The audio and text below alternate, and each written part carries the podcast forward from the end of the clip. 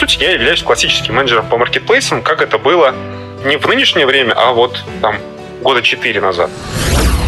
Тем, кто ищет обучение, я бы рекомендовал идти к большим ребятам, крупным платформам. По одной простой причине. Эти ребята могут... Ко мне недавно обратилась э, женщина, ей 67 лет. Она хочет продавать книжки на Озоне. Я даже не могу себя порекламить, потому что я не беру сейчас проекты, у меня и так уже полный завал, и люди все еще приходят. Но я бы ориентировался... Я точно так же искал клиент. Ничего не изменил совершенно. А схема очень простая. Первое, нужно сначала проверить всех своих знакомых. Четвертый сезон подкастов «Логово продавцов». В новых выпусках еще больше интересных собеседников, еще больше полезного контента, практические рекомендации, компетентные советы и лайфхаки при работе с маркетплейсами. Всем привет! На связи Дэн Ветренников, и это подкаст «Логово продавцов». Подкаст комьюнити продавцов маркетплейсов Seller Den, в котором мы вместе с экспертами, продавцами и представителями маркетплейсов обсуждаем всевозможные аспекты работы с маркетами, истории успеха и факапы. Поехали!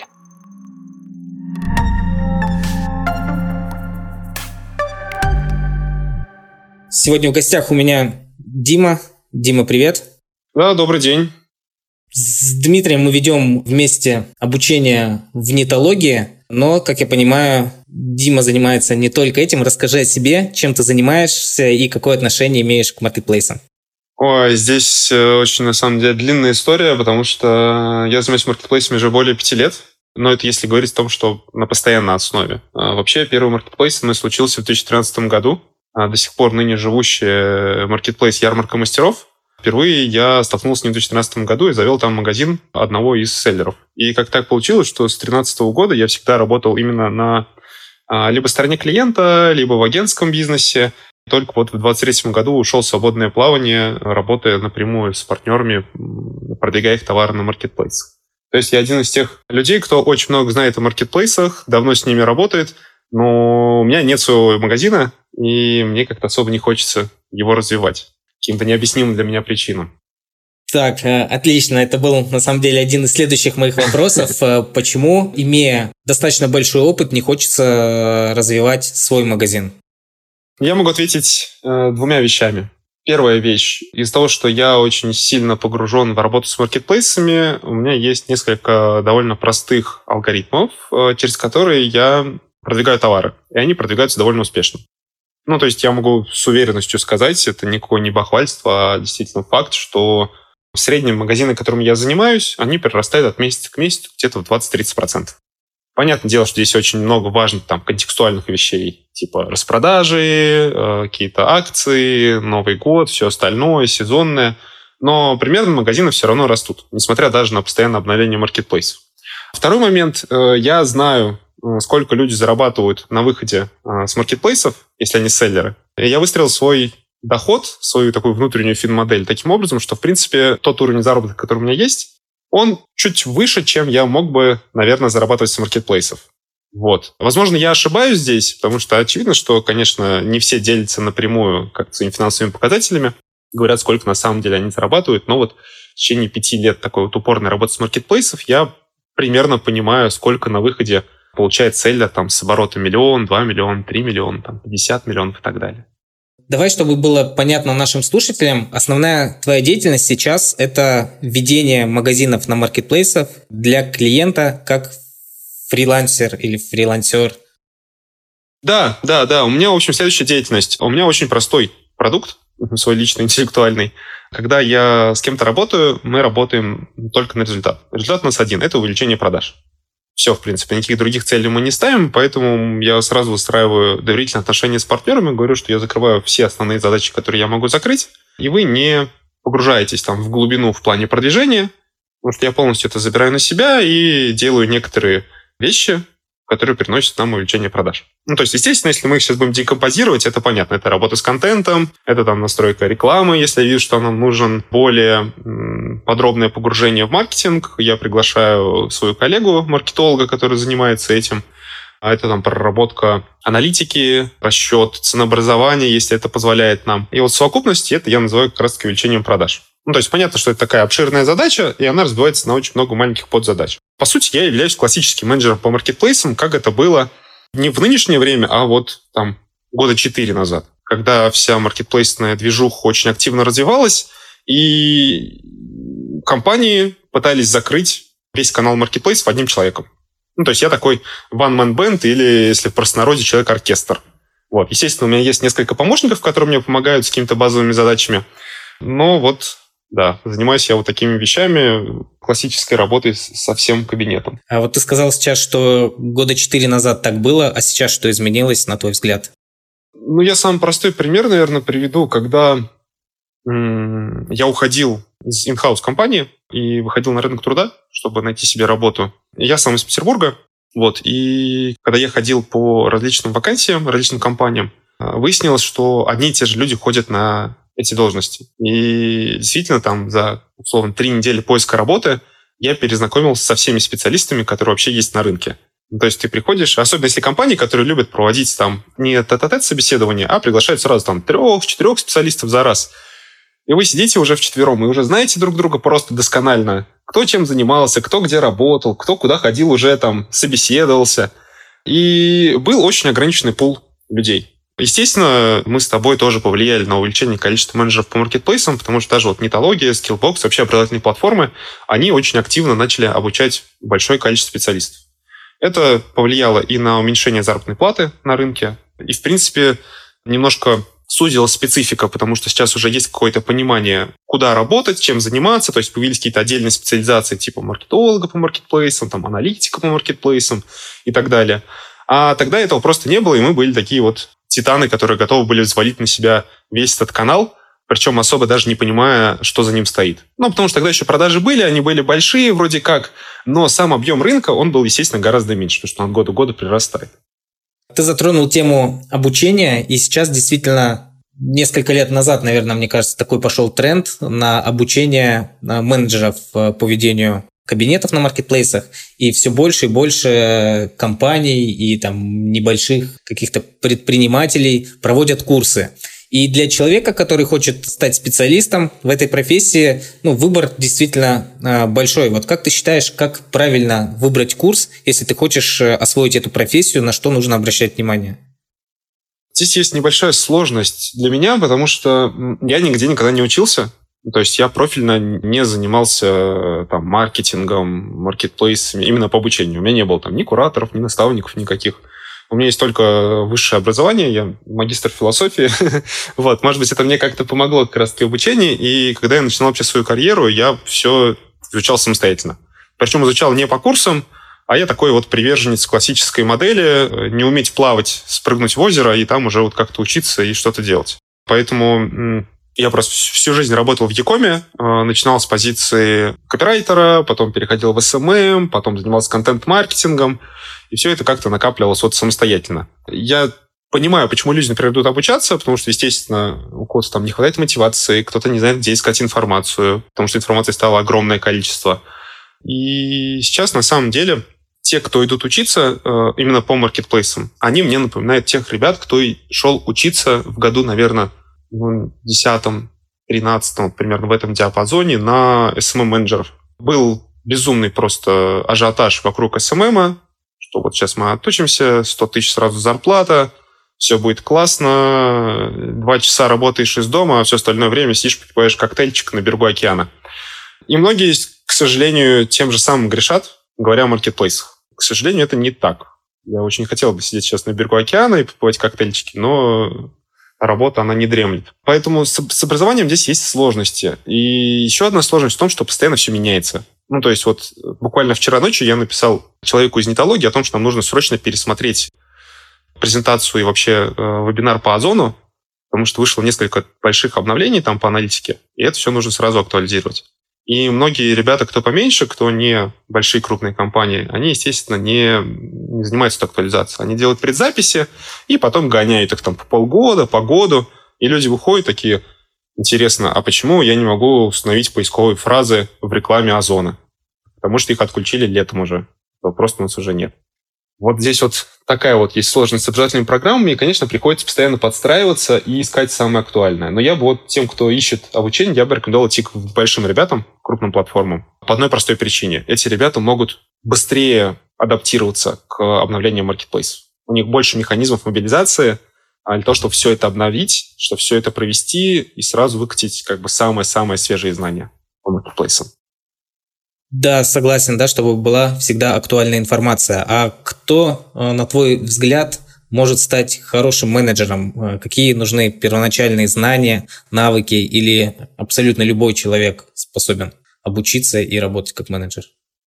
Ну, я могу сказать, ответить немножко ретроспективно, зайдя назад, потому что когда э, внутри компании появлялись менеджеры по маркетплейсам, когда еще не было, по сути, вообще такой профессии, это вот, наверное, массово началось после ковида, когда многие как вышли в онлайн и на Озон, на тот же самый, на Wildberries, и все пошло-поехало. И это прям вот заметный был тренд, что ты приходишь в компанию, смотришь, кто работает с маркетплейсами, и в основном это были э, менеджеры по продажам. Почему-то внутри компании сложилось такое впечатление, что менеджер по продажам — это тот человек, который максимально полностью сможет охватить работу с маркетплейсом. Но это, наверное, связано с тем, что все-таки там были тогда еще тендеры какие-то в Озоне, и вот сказалось такое ощущение. И маркетологи в основном не работали. Поэтому я думаю, что если есть какой-то бэкграунд, например, классического маркетинга, там, не знаю, развития сайта, может быть, SEO-шный, или, может быть, какой-то перформанс, даже на самом базовом уровне, эти ребята намного быстрее адаптируются под маркетплейсы, потому что задача на самом деле в большей степени связана с продвижением. А для тех, кто хочет работать именно с э, внутрянкой, там, делать поставки, заводить какие-то базовые карточки, здесь даже какая-то специализация не нужна примеру, э, ко мне недавно обратилась э, женщина, ей 67 лет, она хочет продавать книжки на Озоне. И она пришла как бы не то, что из ниоткуда так появилась, сказала, Дима, привет, я хочу книжки продавать. Она говорит, смотрите, мне нужно понять, хочу я по ФБО продавать со склада Озона или по ФБСу. У меня вот ИП уже есть как бы, как бы вот я хочу понять, у меня тут 8 коробок книг старых, хочу их все распродать. И когда ты такой видишь, ты понимаешь, что, ну, я не знаю, там, отучился на где-то или там в интернете прочитал. То есть она уже владеет какой-то базовой терминологией. Она разбирается, где там склад поставщика, где склад маркетплейса. И порог вхождения на самом деле вот на базовом уровне, он очень низкий. Тут действительно не, нет чего-то сложного. Нет каких-то прям супер непонятных алгоритмов, в которые ты заходишь. Ну, как в контексте, например, в контекстной рекламе. Хоть она сейчас уже упростилась, но там работа с Яндекс Директом на старте, она была супер сложной. Здесь такого нету. Поэтому, конечно, для вхождения бэкграунда никакого не нужно. Легче будет входить в роль э, тем, у кого есть какой-то э, маркетинговый бэкграунд, базовый SMM, что-то такое, перформанс, ну да и все. То есть я думаю, что это как-то так вот должно выглядеть. Но мне сложно об этом говорить, потому что у меня уже был бэкграунд, когда я заходил, э, маркетинговый довольно сильный, и я сразу понял, что там есть там seo есть реклама, э, есть поставки по охвату географии, и вот эти три вещи надо разделить, и с разной оптикой посмотреть на это продвижение. И потом это все как вместе сложить в кубик Рубика собранный, и там уже начинает все идти вверх в продаже. Угу. Смотри, ты э, заметил достаточно правильную вещь, что порог входа такой не сказать, что прям очень высокий. Если мы посмотрим с точки зрения компаний, которые ищут для себя человека на эту позицию менеджера, а сейчас на рынке существует там несколько вариантов. Это фриланс взять себе на парт-тайм, да, удаленно сотрудника, взять себе человека в штат и, как один из вариантов, э, взять компанию, ну, в данном случае мы являемся твоими конкурентами некими, некими да, потому что мы тоже оказываем услуги по ведению э, на маркетплейсах. И э, вот в данном случае, если говорить с точки зрения компании, почему, какие плюсы есть у тебя, как у человека, занимающегося там ведением, удаленным ведением нескольких компаний, в отличие от э, того, чтобы взять в штат человека, и в отличие от того, чтобы привлечь э, к себе компанию, которая будет заниматься теми же самыми функциями. Угу. Вопрос понял. Давай начнем с э, разбора отличия сотрудников в штате, на парт-тайме и в агентстве. Вот так угу. построим. Те ребята, которые работают в штате, я бы их тоже разделил на две части. Это либо отдел по работе с маркетплейсами, а, либо это один человек, который занимается всем. По моему опыту, по крайней мере, то, что я видел, как это в других компаниях происходит, отдел содержать очень дорого, и часто это экономически просто нерентабельно. Поэтому компании стараются все-таки взять одного человека, который закрывал бы все потребности. И для меня это до сих пор остается загадкой, почему так происходит, потому что, мне кажется, если у компании есть несколько каналов э, продвижения, ну, то есть сайт, маркетплейсы, не знаю, еще что-нибудь там, какие-то типа агрегаторы, может, Авито, Тио, Сатом, что-то такое, то можно просто перекинуть часть задач на отдел маркетинга, который работает с сайтом, потому что все равно их все содержат. Просто поделить э, зону ответственности. Но вот ребята, которые работают в штате, ну, просто мне не, не нравится история с инхаусом по одной простой причине, потому что там идет стагнация большая. И те ребята, кто там работают, они часто очень медленно развиваются, потому что они не видят работу маркетплейса другими категориями и вообще работу с другими кабинетами. Потому что на том же Озоне очень часто бывает, что какое-то обновление вышло там на 10 кабинетах, а на других там 50 его нет. А ну, как это было с поисковой выдачей, например, которую они изменили с 1 декабря, по-моему, для зубных паст. Ну, что-то такое, там экспериментальная была история. И к этому всему нужно, конечно, подстраиваться, и намного круче, когда ты видишь сразу в разные стороны, разные вариации того, как это происходит, и как вообще выстраивается продвижение. По поводу агентства. С агентствами, на самом деле, классно работать, вот, но на мой скромный взгляд, у агентств чаще всего очень высокий чек. А я стараюсь именно работать с тем, чтобы мои услуги окупались. А, Причем, ну, я тут, наверное, плохо поступаю, да, потому что я считаю, что должно это как-то в краткосрочной перспективе окупаться в течение там первых двух-трех месяцев.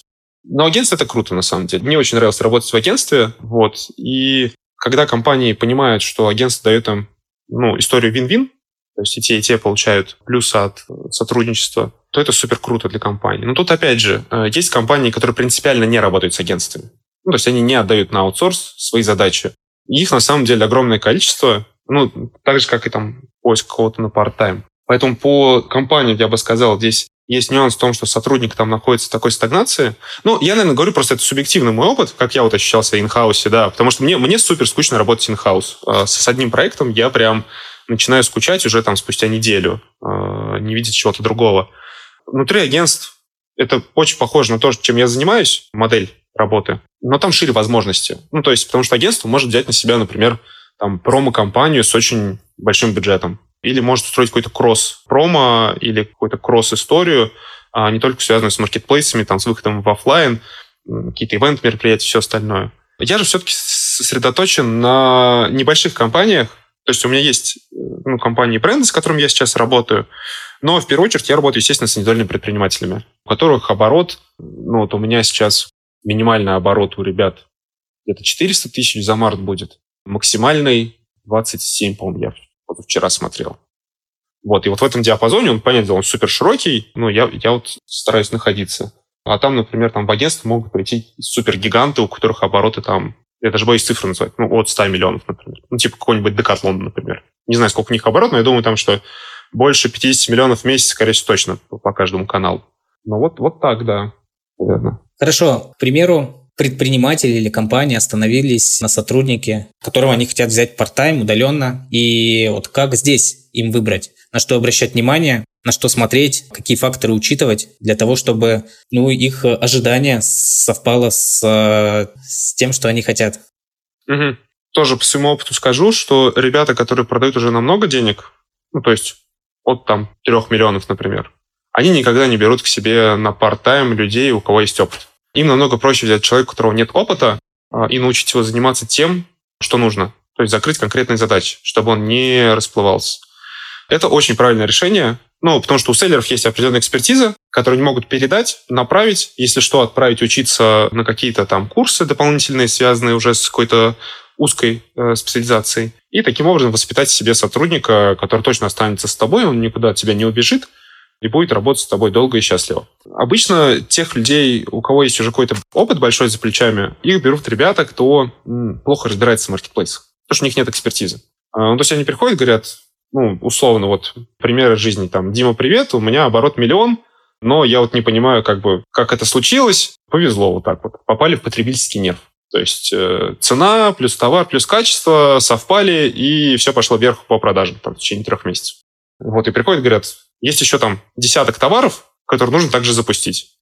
Но мы же понимаем, что они вряд ли также запустят. Если один там выстрелил, то остальные там нужно это все смотреть и более глубоко анализировать.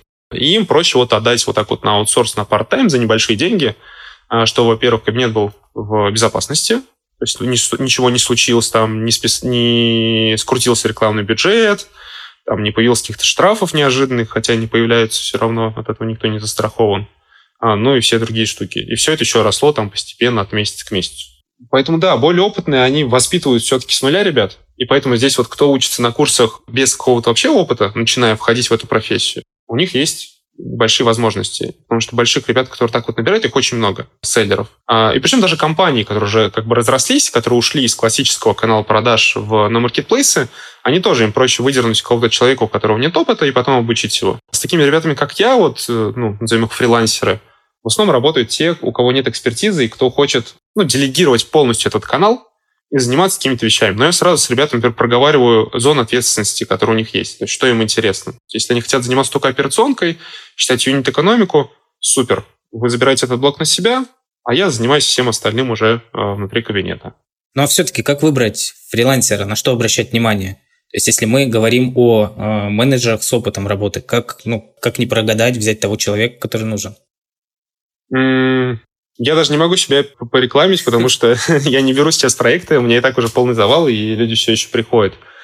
Но я бы ориентировался на его символический капитал, то есть что у него есть за плечами. Какой опыт, в каких компаниях он работал, вообще работал ли он там in-house, в агентстве, занимался он маркетплейсами. По отзывам своих коллег, я, например, знаю, что некоторые соискатели, когда ищут себе сотрудников, они присылают опросники, а, и там опросник даже есть вопросы в стиле «А какого цвета внутри личный кабинет Wildberries?» То есть кажется идиотский вопрос совершенно, а на самом деле там есть очень классная штука. То есть если человек никогда не видел личный кабинет Wildberries изнутри, он не знает, как он выглядит. И вот такой вроде, вроде ну, глупый вопрос, он на самом деле помогает отсеивать огромное количество вообще людей, кто не занимался этим никогда.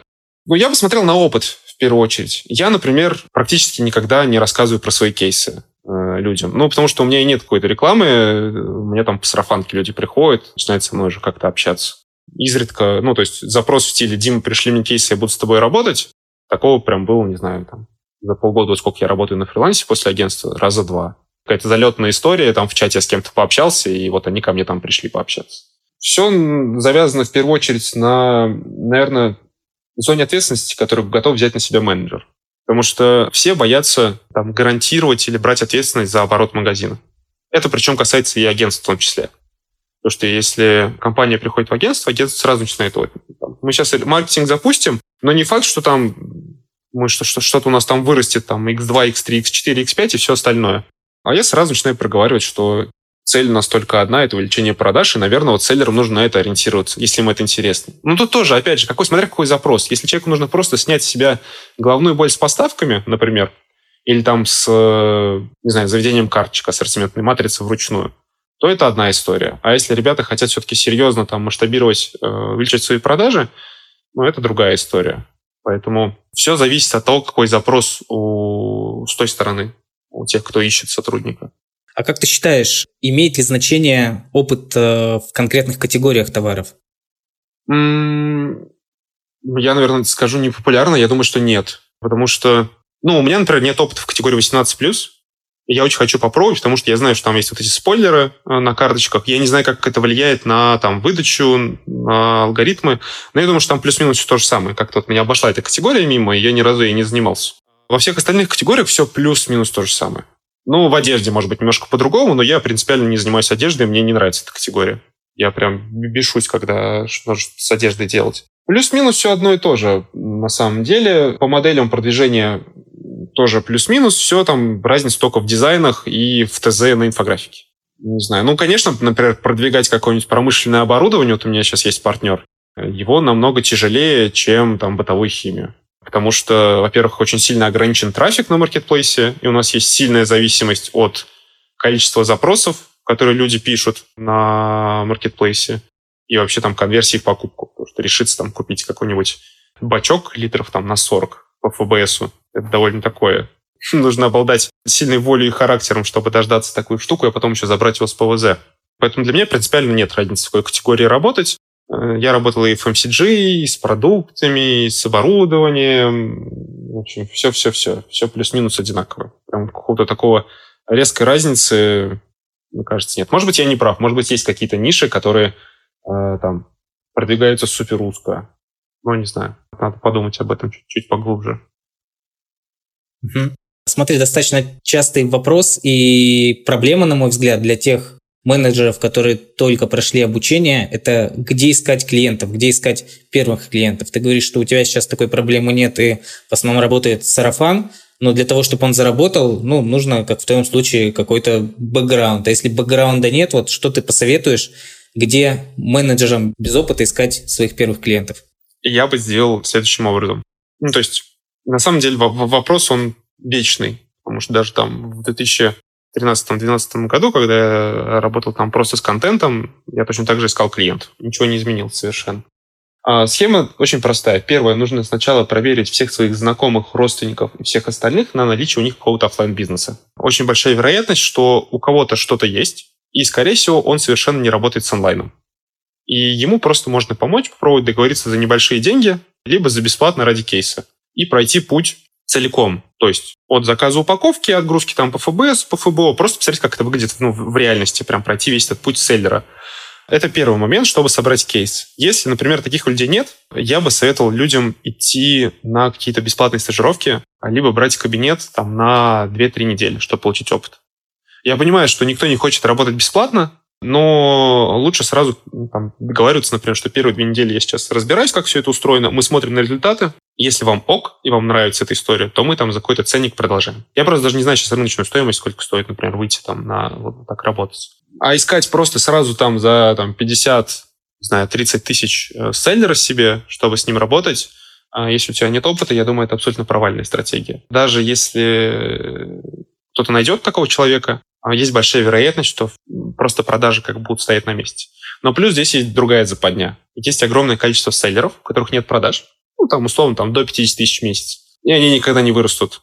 Ну, потому что есть там фундаментальные ошибки с ценообразованием, например, со скоростью доставки, ну и другие штуки, которые сильно урезают вообще все, все продажи. И задача менеджера переубедить селлера поменять э, формат изначальной работы. То есть как сделать так, чтобы все продалось. Это не говорит, что нужно собрать там поставку на 500 штук и отгрузить там в Харугвину на склад, а потом мучиться, вывозить оттуда все это платно. Нет, э, это вот всегда я там говорю, что на склад ФБО мы должны отправить первую тестовую пару, не знаю, штук 10, например. Ничего страшного. Вот они там продадутся, и мы будем радостно смотреть, что делать дальше и отгружать. Так что с поиском здесь, да, вот э, я бы рекомендовал начинать с бесплатных стажировок каких-то двухнедельных. Плюс я знаю, что агентства берут на стажировки, а в агентстве, как мы знаем, год за три идет.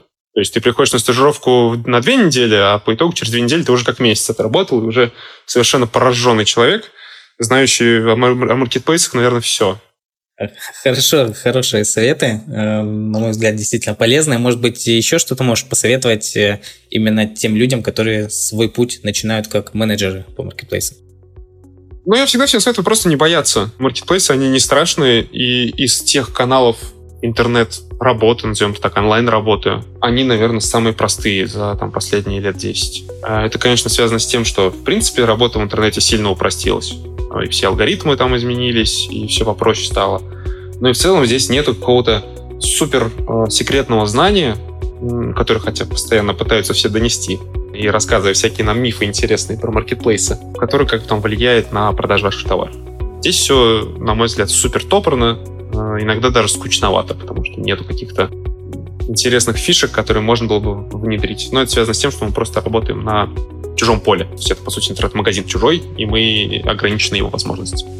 Поэтому главное просто не бояться втягиваться, брать сразу проекты в работу. Чем быстрее вы поймете объемы работ, с которыми вы можете справиться, те задачи, которые вы можете закрыть, тем лучше. Поэтому еще один совет — брать на себя все, что возможно. Делайте инфографики, пробуйте, пробуйте в рекламу что-то настроить на минимальных сначала ставках, на больших не надо, а то все скрутится потом грустно будет. Поставки отправлять, там можно, если вы в офлайн выходите, это все и упаковывать, и маркировки делать, и отвести это, чтобы понять просто, как это устроено. А когда уже будет фундаментальное понимание, как это устроено, там уже можно не бояться менять работу. Это, наверное, второй совет. То есть, когда вы работаете с одним поставщиком, понимаете, что вам не хватает денег, вы хотите больше, и вы готовы к росту, не бойтесь расставаться с работой. Э, работа — это, к счастью, не наша семья, это не какие-то там тяжелые отношения, с ними можно и нужно расставаться и менять на другие, другую, более там высокооплачиваемую. Вот еще один совет, что всегда есть работа, такая же, которую вы делаете, но за которую платят больше. Поэтому не, не бойтесь здесь работать и не бойтесь менять работу. В этом нет ничего страшного. Спасибо, Дим, за советы, спасибо за встречу. Да, спасибо большое. Желаю тебе успехов. Спасибо, да, хорошего дня тогда.